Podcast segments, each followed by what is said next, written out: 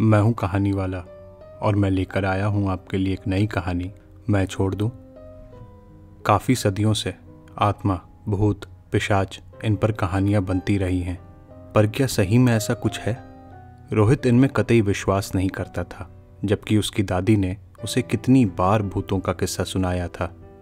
पर वह यह बोलकर पल्ला झाड़ देता कि ये किस्से हैं, इनमें सच्चाई नहीं है। एक बार तो दादी ने अपनी आप बीती रोहित के साथ शेयर की थी। बहुत पुरानी बात थी 1960 के आसपास की। दरभंगा में रोहित के दादा दादी अपने पाँच बच्चों के साथ रहते थे। आसपास कई कोस में सिर्फ़ तीन चार घर थे। रोहित के दादा दादी के घर के पास फूल बाबू का घर था। फूल बाबू की पत्नी और दादी काफ़ी अच्छे दोस्त थे। दादी अक्सर उनसे मिलने जाती रहती थी। एक दिन दादी उनसे मिलकर अपने घर को वापस आ रही थीं। दोपहर की प्रचंड धूप में शायद साड़ी का पल्लू ही एकमात्र सहारा था। इतनी धूप थी कि आँखों की पुतलियाँ जो स्वतः ज़्यादा रोशनी में छोटी हो जाती हैं, उससे भी काम नहीं बन रहा था। आँखों को भी भींचना पड़ रहा था। फूल बाबू के घर से दादी की घर की ओर एक सड़क जाती थी और सड़क के किनारे एक तालाब था। रास्ते से दादी का घर साफ़ दिखता था। दादी ने एक बार नज़र उठाकर देखा कि घर की ओर से काफ़ी धुआँ उठ रहा है। ऐसा लगा जैसे आग लगी हो। दादी के तो होश ठिकाने ना रहे। उन्होंने सोचा, बच्चे घर पर हैं और उनकी ही कोई खुराफात होगी। 500 मीटर का फासला होगा और दादी सरपट भागने लगी। रास्ते में राय साहब मिल गए। उन्होंने दादी से पूछा, क्या हो गया? भाग क्यों रही हो? दादी ने कहा, आग लगी है घर में। बदहवास दादी हाँफते हुए ज़्यादा बोल भी नहीं पा रही थी। राय साहब ने कहा, अरे, तुम्हारे नौकर ने पुआल जलाया है, आग नहीं लगी है। मैं वहीं से आ रहा हूँ। सब ठीक है, घबराओ मत।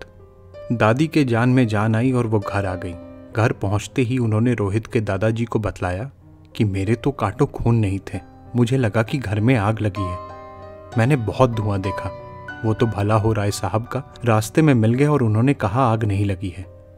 दादाजी ने बड़ी गंभीरता से सारी बातें सुनी और पूछा, कौन? शिवशंकर राय। दादी ने कहा हाँ और कौन? दादाजी ने कहा, ऐसा हो ही नहीं सकता।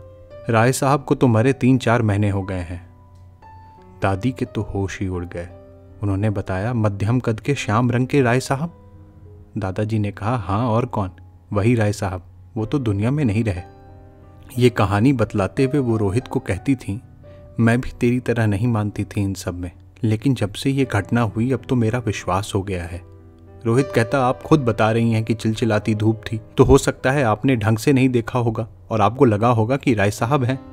कोई इसमें आश्चर्य वाली बात नहीं है, अक्सर होता है। दादी बोलती, ऐसा हो ही नहीं सकता। अब तेरी शक्ल देखूँगी तो धोखा थोड़ी ही खाऊँगी। अब रोहित बड़ा हो गया था और गुड़गांव में नौकरी करता था। यहाँ आए उसे अभी कुछ ही महीने हुए थे। आँख मूंद कर बात मानने वालों में से वो नहीं था। काफ़ी प्रैक्टिकल तीस साल का लड़का था। गेहुआ रंग, लंबी कदकाठी और हल्की सी पीठ झुकी हुई। दाढ़ी बढ़ाकर रखता था, क्योंकि शक्ल से तीस का नहीं, बीस का लगता। हंसता तो दाढ़ी के ऊपर से गाल के गड्ढे दिखाई देते। आँखें काली और नाक हल्की सी टेढ़ी। पहली बार अगर रोहित से मिलो तो एक शांत, शील स्वभाव का लड़का जान पड़ता था, पर गुस्सा भी उसे उतनी जल्दी ही आ जाता था, और शांत भी उतनी ही जल्दी हो जाता था। रोहित की माँ कहती कि तेरा गुस्सा चूल्हे पर चढ़े दूध जैसा है। दूध की तरह उफान मारता है और जैसे ही आँच धीमी करो तो उतनी ही जल्दी नीचे आ जाता है। रोहित के दोस्त की शादी फिक्स हुई थी। उसे भी इनविटेशन मिला। शादी सोमवार की थी और गुड़गांव के पास एक फार्म हाउस पर पूरे दिन का कार्यक्रम था। नौकरी चूँकि नहीं थी तो छुट्टी लेने का तो सवाल ही नहीं उठता था। इसलिए रोहित ने अपने दोस्त से कहा कि पूरे दिन तो नहीं, पर ऑफ़िस के बाद वो शादी में शरीक तो हो ही सकता है। दोस्त भी मान गया, पर साथ में यह भी कहा कि देख, ज़्यादा लेट मत करना। तेरा ऑफ़िस तो चलता रहेगा, मेरी शादी अगर भगवान ने चाहा तो एक ही बार होनी है। दोनों ने ठहाका लगाया और सोमवार की रात को मिलेंगे, यह कहकर फ़ोन रखा।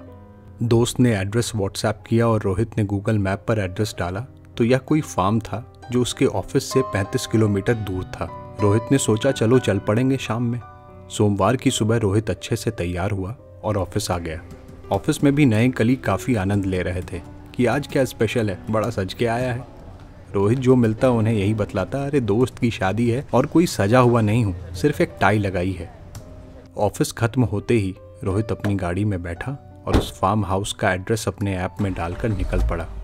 रास्ता लंबा था तो गाने सुनते हुए रोहित बड़े मज़े से शहर के ट्रैफ़िक को छोड़ता हुआ हाईवे पर चल पड़ा था।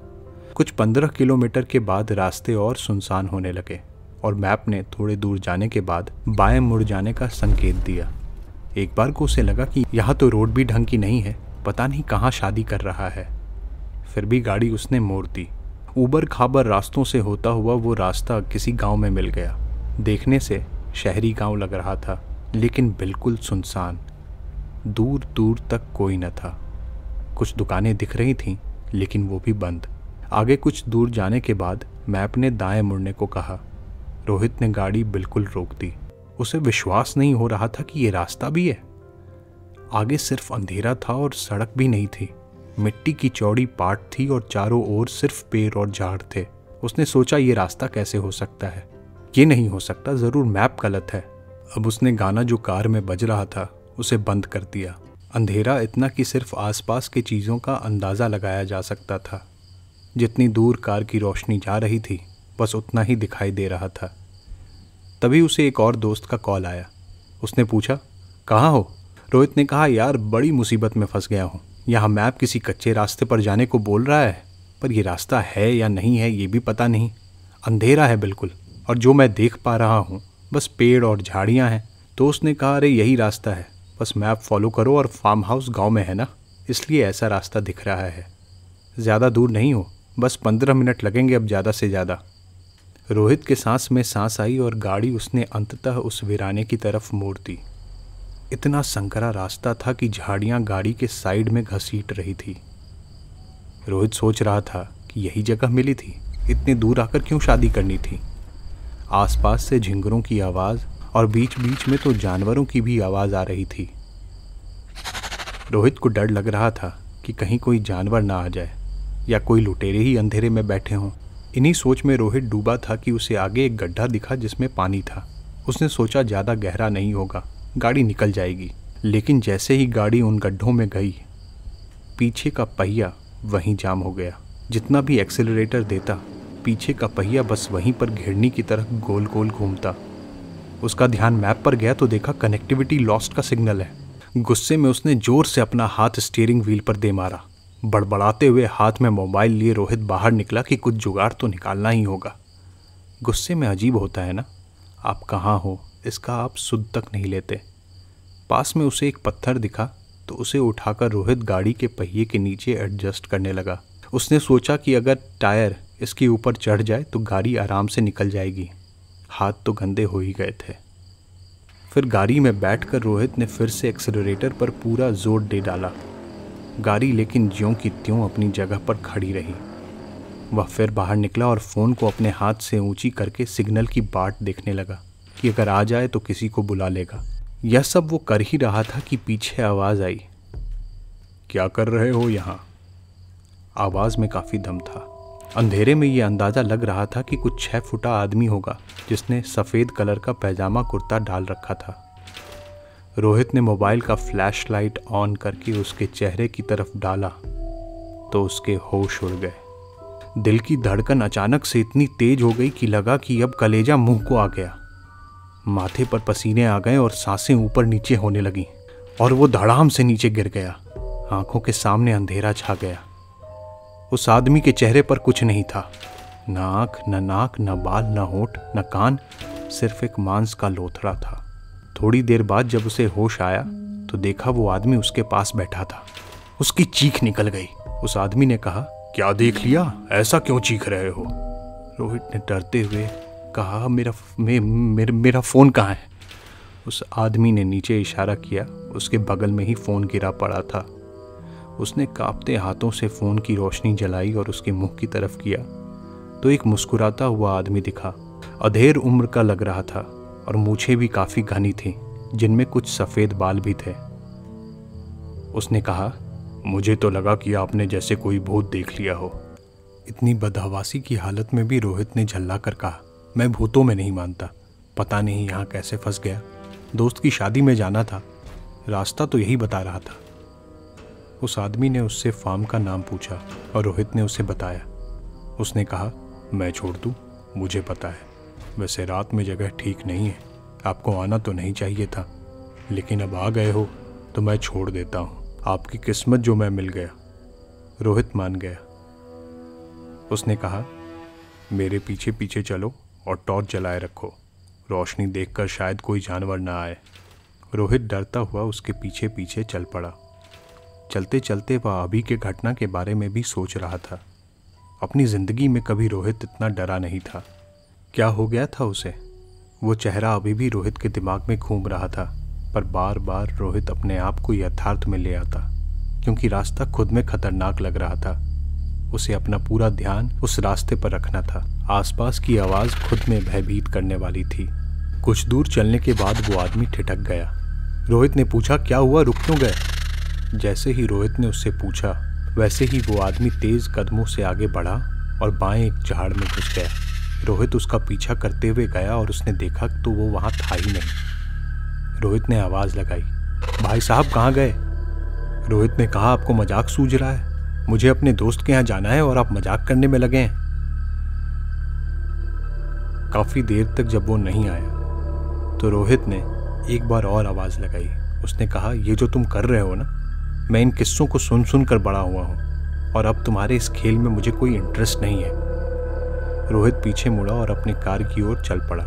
सोचा ज़्यादा से ज़्यादा क्या होगा? कार लॉक करूँगा और उसी में आज रात सो जाऊँगा। चुन के शादी की है मेरे दोस्त ने। पूरे ब्रह्मांड में यही जगह बची थी।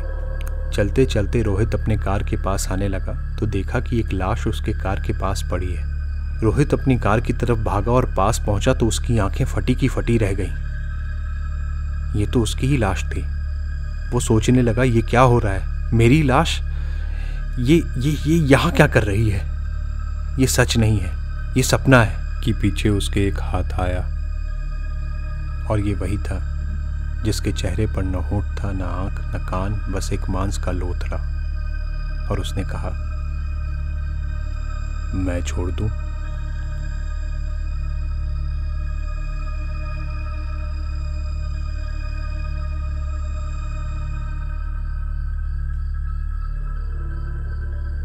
कहानी अच्छी लगी तो हमारे चैनल को लाइक करें, शेयर करें, सब्सक्राइब करें। मिलते हैं अगले अंक में एक नई कहानी, नई कविता के साथ। मैं हूँ कहानी वाला।